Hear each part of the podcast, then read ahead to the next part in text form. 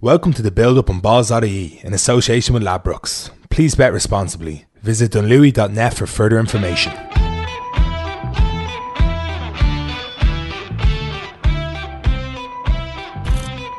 You're welcome along to the build up here in Balls.ie in association with Ladbrokes, and we're talking rugby today.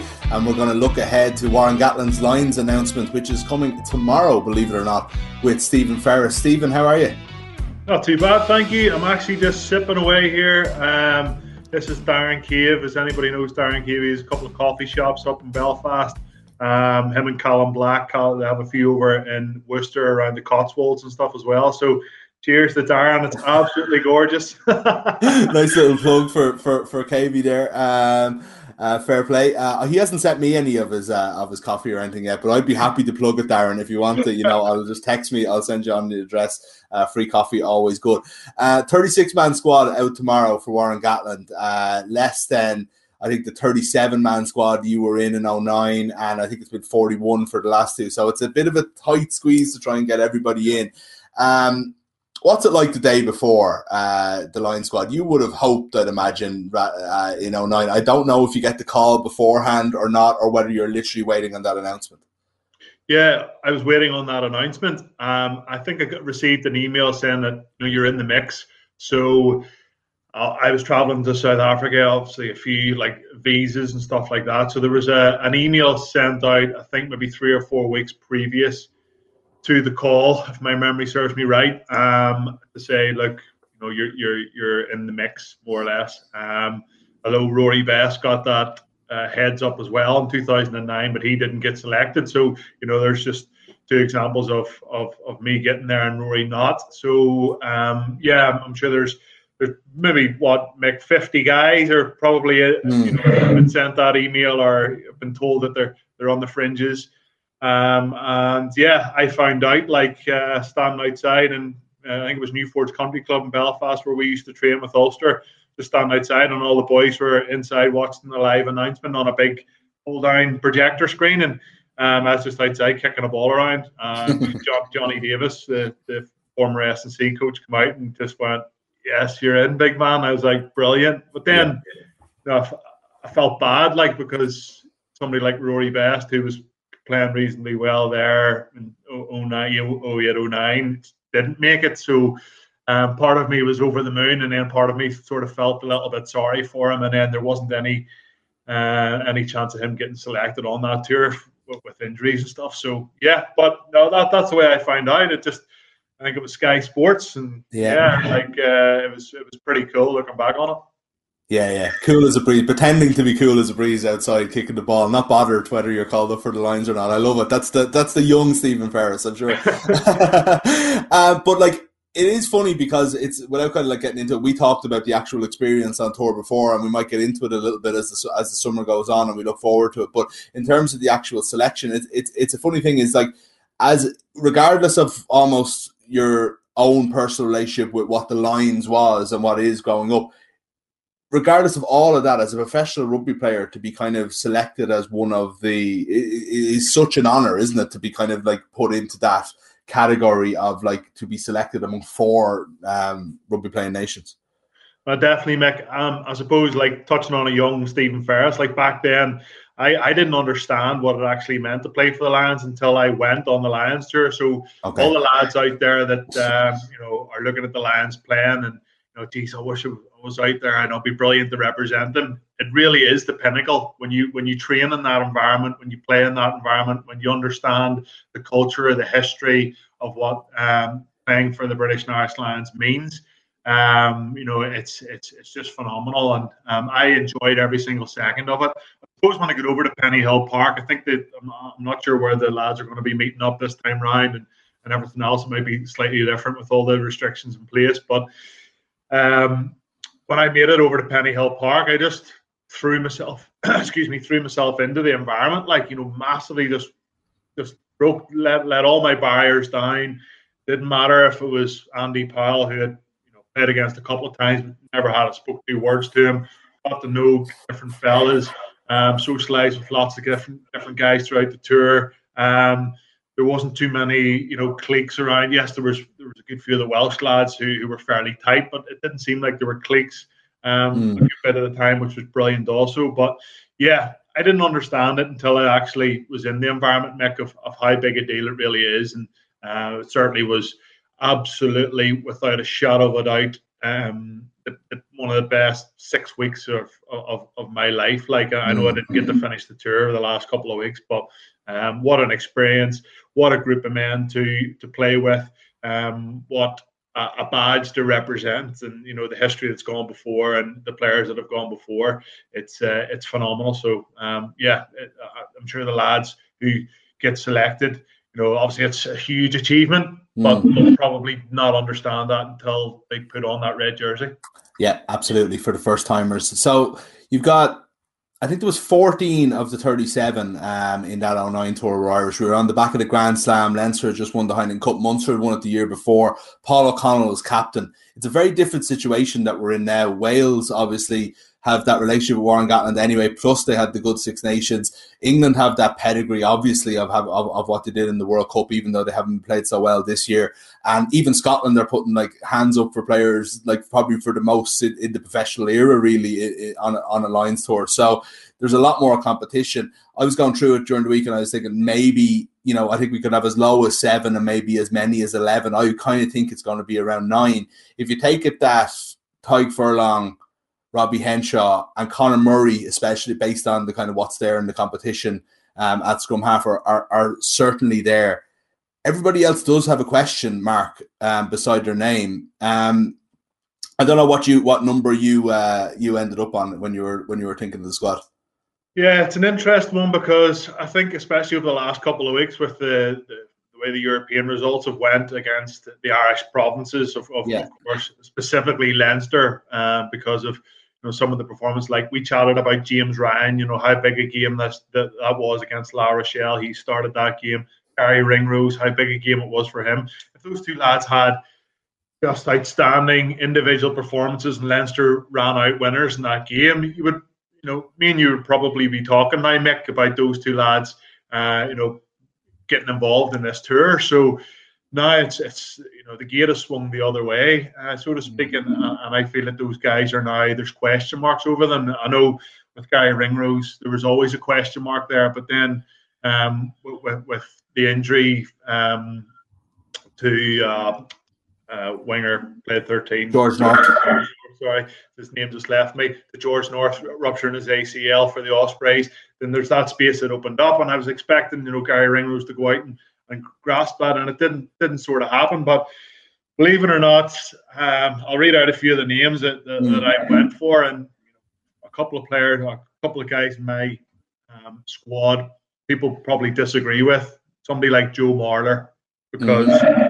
um, we all we all know Joe Marler comes with a um, either but like Marmite. Um, I'm not sure how well he got on with Warren Gatland in the last tour. He took himself out of the Six Nations, but there's no question in his ability at, at loose head prop. And you know, South African showed in the Rugby World Cup final that you, you need um, a, a, really good set piece. And Joe Marler for me is probably the best, one of the best scrummagers in the Northern Hemisphere. So I've went with him in my squad. But no, just Cian Healy. I, th- I think Cian Healy's definitely with a shout. I think he's playing um, better than Mako Vunipola, especially in the Six Nations.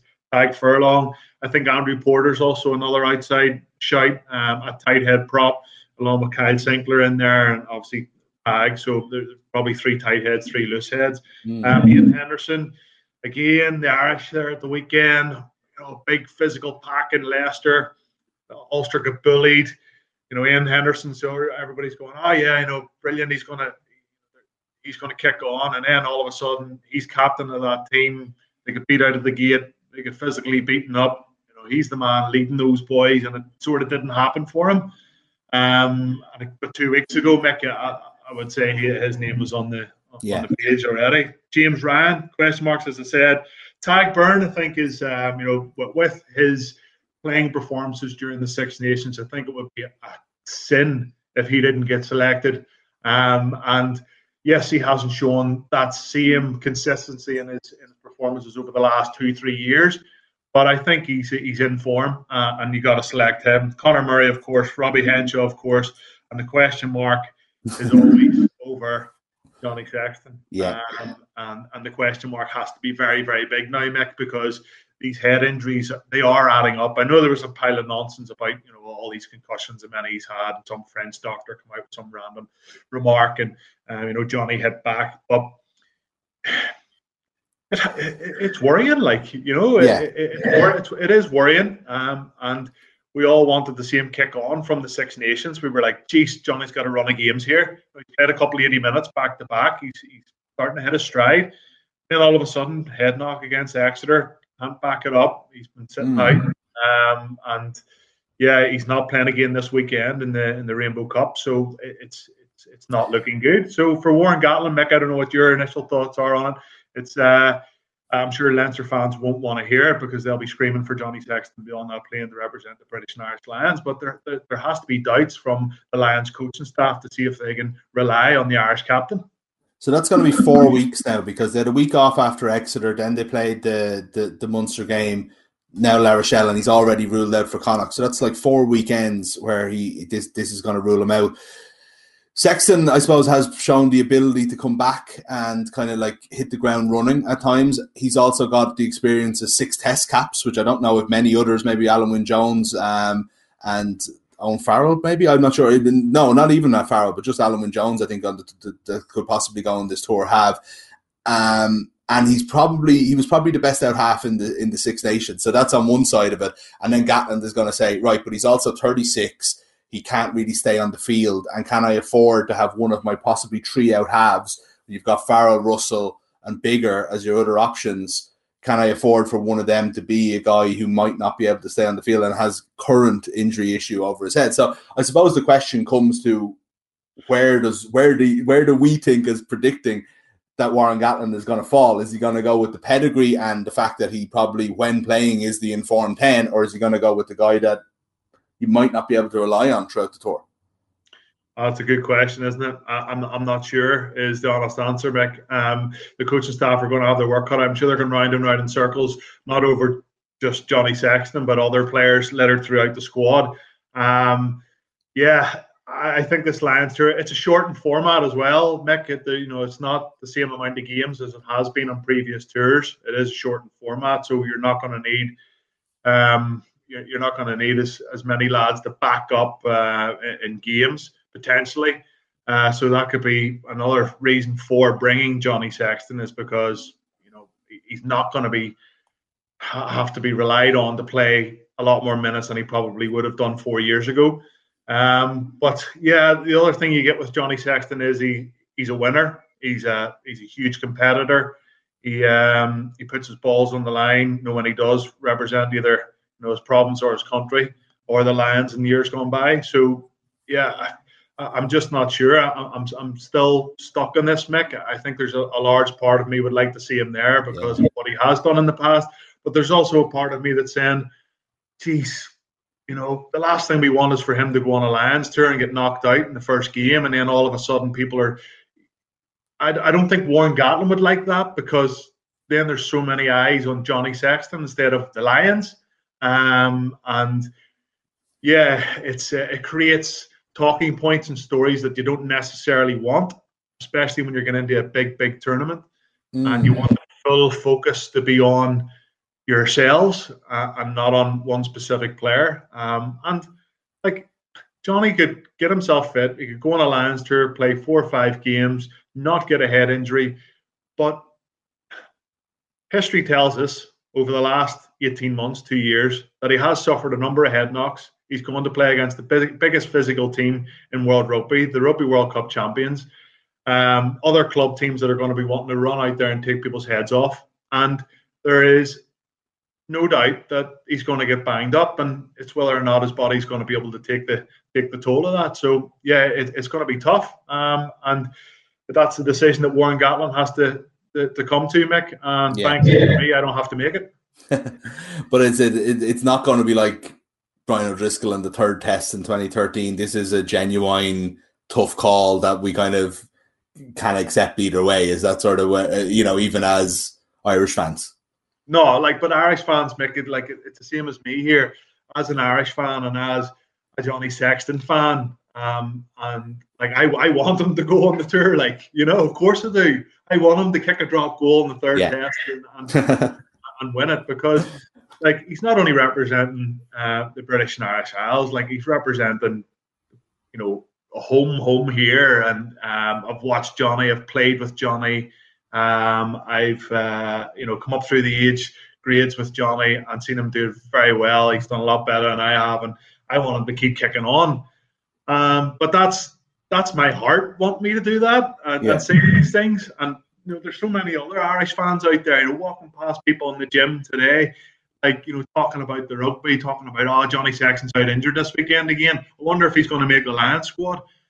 Like, I don't think you want that narrative uh, of people talking about that constantly the whole way throughout the squad. So then that's when you look at the other side of the coin and you look at what yeah. Warren Gatland will want for, from his, his media conferences and his press briefings. And, you know, the last thing he wants to do is continually go in and just repeat himself about Johnny Sexton, Johnny Sexton, Johnny Sexton. And you know, you know better than me, Mick, because you're you're involved in a lot of the, the press and, and the media duties in international weeks that you know I'm sure Johnny's sick of answering questions about his uh, about his injuries and about his head knocks and everything else. So, um, yeah, it's, it's, it's going to be a funny one. But me as a fan, of course, I want him to go. If I was head coach of uh, the British and Irish Lions, um, there would be lots of chats going on with the rest of the coaching staff to see what the best thing is for the squad um, and, and take it from there. Absolutely. Um, you've, you've, mentioned most of the names that I had uh, in terms of um, guys to come. The only other one is maybe uh, Ronan Kelleher, you mentioned um, a couple of weeks ago, as possibly that third choice kind of bolter uh, uh, uh um, from Hooker. I suppose it's it's open as to whether whether or not we'll see that again. It, it would be great to see, but I think unfortunately, probably looking at the likes of Stander, Earls, Hugo Keenan, despite his brilliant form. There's just probably just too much competition at 15. Caelan Doris hasn't played enough rugby. Stockdale probably not in the form he'd want to be. Peter O'Mahony not in the form they want to be. And you know, it's probably it's not going to be at least in the initial squad for these guys. But there's one other guy that I just wanted to mention because there's an opening at scrum half with uh, the uh, with Ben Youngs being ruled out, and there's been all kinds of names thrown out there, and it seems as though Danny Care actually seems like he might be, of all people, um, seem, who hasn't played rugby, international rugby in two years, seems that he might be the favourite to get that third um, behind Murray and and um, and uh, Gareth Davies. But like you know, there's other names, other Welsh guys as well. But John Cooney keeps getting brought up as a possible wild card, and you know it does always seem that everybody outside of whoever the Irish coach might be or the Irish coaching staff gets a little bit perplexed as to why John Cooney doesn't get more of a run at international level. And it would just be kind of like his career and the narrative of his career to kind of as soon as he's completely on the outs with Ireland altogether, he's not even in the squad to get called up to the Blue Lions in the same year. yeah it, it, wouldn't surprise me. Like it wouldn't. He, he's playing some good rugby. He's always he's always playing pretty well. Um, I did an interview there for BBC the other day, and um, I was asked a similar question, Mick, about you know Cooney and about that spot, and like the Cooney bandwagon has been gaining momentum, hasn't it, for the last couple of years? And the reason for that is because he hasn't been getting any international call ups. He hasn't been getting the recognition for the way he's playing for Ulster in an Irish jersey. So that automatically gets people's backs up and say, why is John Cooney not playing for Ireland? Why is he not playing? He's the best scrum half in Ireland. He should be playing for Ireland. And then when he doesn't get selected for Ireland, then that gets their back up even more. And that makes the noise outside get even louder. And of course, it's going to get louder and louder. Like, I think if John Cooney had played three or four times for Ireland over the last number of months, his name probably wouldn't be um, wouldn't be on the radar. Uh, that's just my opinion. Mm. Um, so yeah, like I think he's, he's maybe in with a shout. He's maybe received that email that a lot of other lads have received, saying, um, you know, keep your phone on. But yeah, there's no doubt his, his pedigree's good. He's been very consistent. He's a good goal kicker. Um, he's somebody that wouldn't be phased by getting selected for the Lions, even though he hasn't been in the international window for a long time if anything, he would grow in stature. He would uh, relish the opportunity.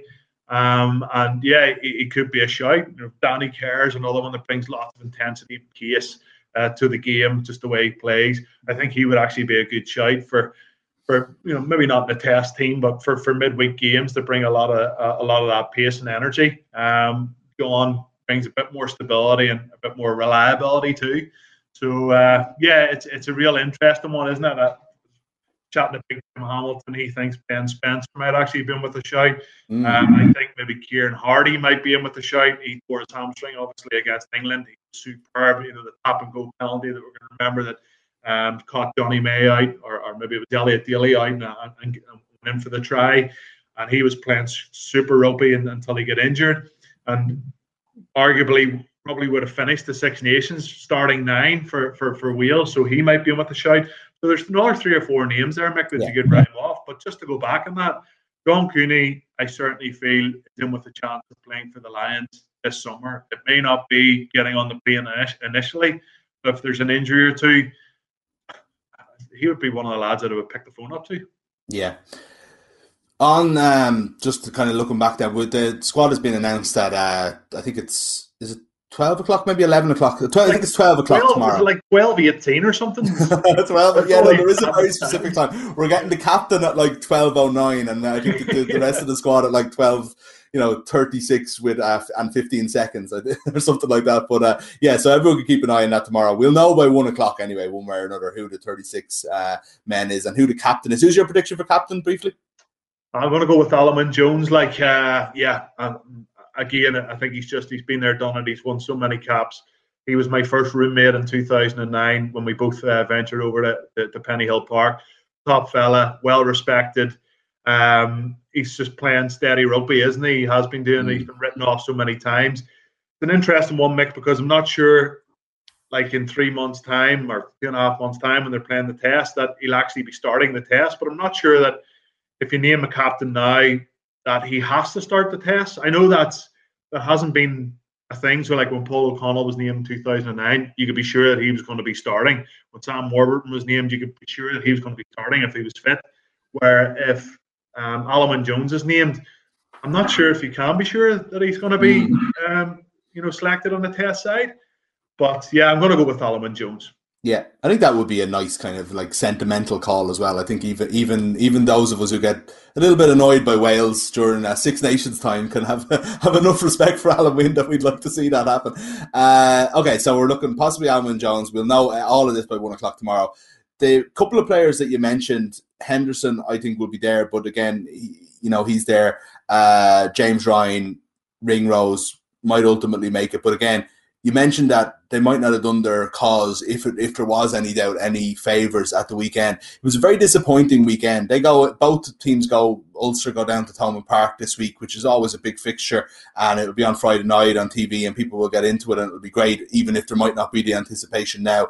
Connacht play Leinster in the sports ground on Saturday night, so the Rainbow Cup is up and away, and we'll see how we get on with it. But it was such a disappointing performance, both second halves really from the two Irish teams from Ulster and, and Leinster at the, at the weekend. It's hard not to be a little bit downbeat and downhearted, kind of thinking ahead to the rest of the season.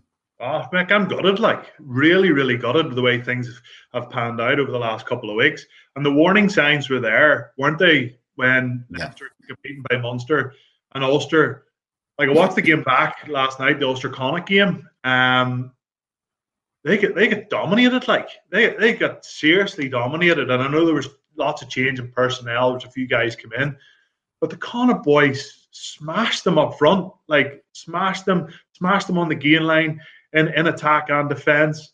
Um, you know, there, there's some clips in that that game that we're, probably going to show on Friday night uh, before the Munster game, where you know Ulster four or five phases, they were just continually going backwards, backwards, just knocking the ball on, and that was the warning signs to go right, guys. You know, we can't afford to do this. And then, of course, they get the momentum going and they're brilliant the first 25, 30 minutes. Um, and Borthwick had to stop the rot, and he did. He got the half time, didn't he? He made a, a raft of changes. He brought in Hayes, Brink, um, who was the other one, uh, Clare on at, on half time, and, and they brought a, a physicality back to the, the Leicester pack. You had Ellis Genge running 20, 30 yards sideways across the pitch and boshing lads. You know, he just needed to be knocked in the next week and that just wasn't happening. Um, and yeah, as I said, the warning signs were there, but extremely disappointing for, for Ulster the way they finished the, their European campaign. Um, and it comes down to this again, Mick. I know I've seen so many pundits over the last week talk about it. Lawrence Dallaglio, BT, Rico, and a few other guys just about how Ireland and Irish teams struggle to deal with the power game. You know, struggle to deal with huge men. Um, sides that bring massive physicality, and yet again, there's two examples, maybe even three, with the, the way Connacht played against Ulster of of, of really struggling to, to, to deal with the, the physicality, power, um, and aggression that the that, the, the side showed. So yeah. So uh, how do you negate this? You know, this is the questions. These are the the, the answers that the coaching staff of, of Ireland, Ulster, and Leinster specifically at the minute have to try and find answers to, to try and negate this for, for future matches going forward. I think you'll be able to tell better than me, Mick. I think it's what five of the last six European knockout games uh, Leinster have lost. Um, you know, they've only won one final, and the other ones, you know, semi-final, quarter-final last year, another final defeat. So it's it, they haven't found an answer for it yet. Um, and uh, you know, they put all their eggs into one basket here to, to, to try and get a, a, European championship, but unfortunately, it hasn't panned out that way. And yeah, it's uh, I'm not sure how many lessons and learnings you can take from those games apart from being out muscled and um, you know, given a bit of a battering up front. And that's it, yeah. And it was a concern for La Rochelle in particular that that, that that would happen against Leinster. But you kind of think that Leinster in particular, even more so than Ulster, have that kind of like talent base that you think they might be able to implement themselves on the game and, and play on their terms a little bit. Maybe they did for the first 20 minutes, but it seemed like they couldn't get it. It reminded me of even watching Man City in the football last night. It was like with their the, the way they were pressing up and, and, and PSG couldn't get out of their own box and couldn't get any kind of foothold in the game. It was like that for the entire, maybe the last 60 minutes of that game was La Rochelle just weren't letting Leinster out in any way. And it's kind of up to Leinster then to be able to say, well, hold on, let's like, you know, we're got when we do get that possession, we're going to do the same thing and not, not Ireland, Irish rugby over the last, I don't know if it's 18, 24 months. Easy exits seem to be the thing that just jumps up in my head is that like, you know, it's like we're, we're getting hit on counter attacks. We're getting hit, uh, you know, teams have these magical kicks and we go down and we spend the rest of the half down in uh, in our own 22 or at least inside our own 10 meter line. Do you think that's coming from what you're talking about with being overpowered by teams or is there something a little bit more I know you one of your issues with Ulster in the second half I saw you tweeting was that they just let the game come to them. They didn't sort of go out and try and, you know, chase it because they had that lead. They just let it come and sure eventually you're going to get done that way. Yeah, you're going to get done. Like I, I certainly feel that the, the Ulster tactics changed at halftime. You know, people are saying about Alby Mathewson coming on and he box kicked the ball a lot more. Like you can be sure Alby Mathewson was getting words from the coaching staff in his ear before he actually took the pitch of how they wanted him to play. So he just didn't come onto the pitch and go, ah, I'll tell you what, I'll just start box kicking here. You know, we ran the ball in the first half and got lots of change out of it. Ah, well, I'll just I'll just change it up here myself. That had to come from the coaching staff. Of course it did. Um, and yeah, they, they they, they were found out, weren't they? And you know, kicked loosely. Um, they they lost that kicking game, especially in the second half. And it's about trying to stop the rot. And Leinster couldn't do it in the second half. Ulster couldn't do it in the second half. And sometimes it's like this sound might might sound random. It, you know, just starting a, a complete brawl or you know massive handbags, Peter O'Mahony handbags. You know, uh, for, for two or three minutes at a, at a scrum, just something to kill the game for that few minutes to regroup, regather yourself, and try and come up with a big play or come up with a game changing hit that um, can swing the momentum. And you know, the momentum was in Ulster's way, Leinster's way, half time, boom, swung the other way. But it's about getting it to swing right back round again during that period in the second half when you're starting to become under the pump, you're starting to be under the cosh, and neither side could do that. Um, and yeah, it's uh, it, it's funny. Everybody like start a, start a brawl, you know, go down injured for a long period of time. They could have done that, and it probably might not have worked, but at least try something. Where it just yeah. seemed to me that Ulster and Leinster both just were happy enough to let the game run away from them. Um, that's what it felt like, and it did feel like it just it just petered out, didn't it? it, yeah, it there was yeah. no drama in either team, like trying to get you know come back in the last couple of minutes or anything. Like it just felt like we, they both got late tries, but it was just like it just felt over. You know, it was um yeah, it just like I I, I think once La, La I've been there, Nick. Like yeah. I I've one hundred percent been there in a match against Le, uh, Leinster 2012 Heineken Cup final. you know, we got off the half decent start, 50-50, going okay. Well, we're six, five, six points down at half time. Ruan Pienaar kicks a lovely penalty. We run into the sheds. We're like, right, guys, we're going to come out here. This is our game plan. We're going to implement it. We're do X, Y, and Z. We come out. The next thing, Leinster get their tails up, and we just let them run away with it. We hand the ball back to them. We keep making unforced errors. We kick really badly. Our big game players, I've told you this before, go out the gate, myself included.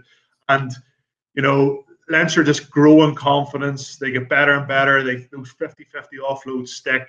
You know, they don't play any dangerous rugby. And before you know it, you're standing under your post, 80 minutes. Sean Cronin scores the last try, and there's what 38 points or 40 points or something on the scoreboard. And you you walk into the sheds after in the change rooms afterwards, and you go, "What what what the hell just happened? How did that game just pass me by?" Like, and this is the thing.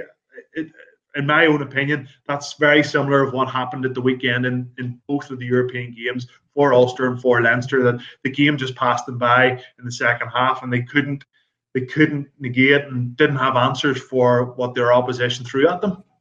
Okay.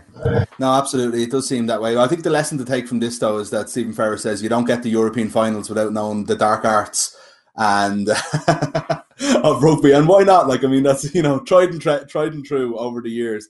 Um, it was a disappointing weekend. Maybe this weekend will be better. Though Munster Ulster on Friday night, uh, Connacht Leinster on Saturday, and by then we'll know which of those players are going on the line Lions or not. So enjoy the announcement tomorrow and the rugby at the weekend. Thanks, Mick. Thanks a million, Stevie, and thanks for you to watching. Thanks to Ladbrokes as well. If you're having a bet on the rugby or anything else at all this weekend, please do gamble responsibly. Visit dunlewey.net. We'll be back with more build up later this week, possibly tomorrow. I think maybe for some a bit of football talk with Kevin Doyle. So we'll talk to you then.